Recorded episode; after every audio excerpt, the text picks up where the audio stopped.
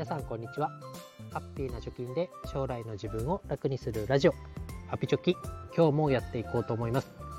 このラジオでは子供の教育費を10年かけて貯金ゼロから1000万円まで貯めるぞということで日々発信をしております、えー、今日のテーマは、えー、お金を貯めるには先取り貯金がいいよねという話をしたいと思います。まあなんというか当たり前のことですけど先取り貯金っ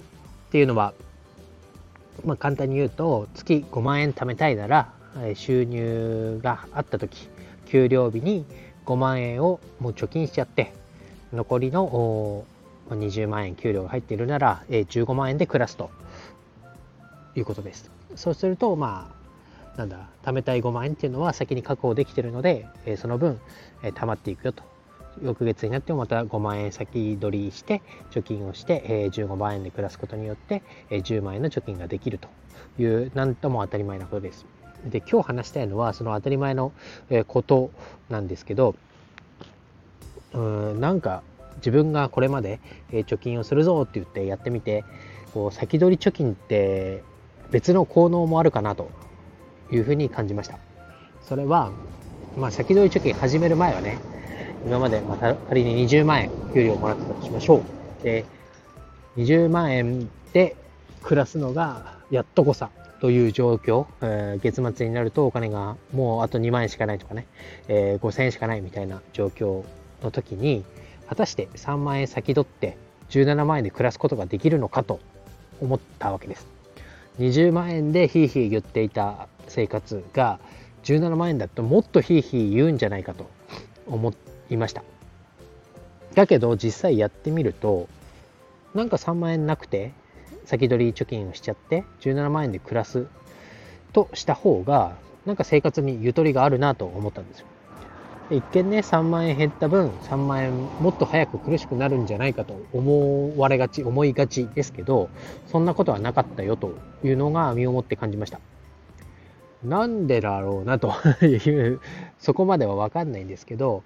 なんかね先取りで17万円で暮らそうという決意なのかな。特にこうそれでね何か生活のレベルを落としたり何かを切り詰めたり、えー、チャーシュー1枚乗せないラーメンを食べたりとか なんかそういうことをしなくてもなんかゆとりがある生活ができてるなと思いました。逆に、えー、20万円からスタートして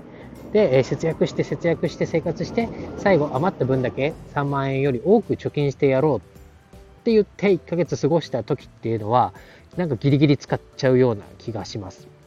なんだろう、これ私だけなのかな、どうなのかなと思いながら今日は話してみました。でね、まあ鉄則と、貯金をするための鉄則としては、まあ、収支を見直す。で、先に貯金をしちゃって生活のレベルを上げないとかね、えー、そういうのが鉄則として言われますけど、この先取り貯金って思わぬ効能があるかなと思います。う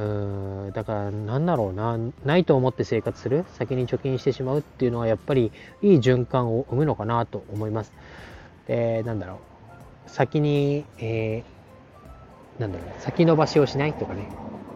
やるやろうやろうはバカ野郎みたいな。こうなんかやることを後回しにするっていうのは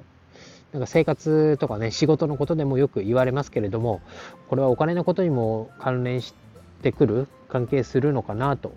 思いました。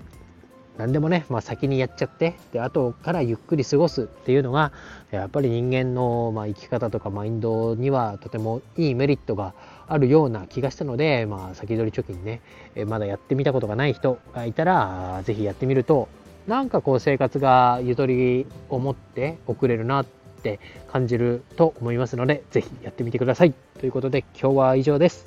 バイバイ。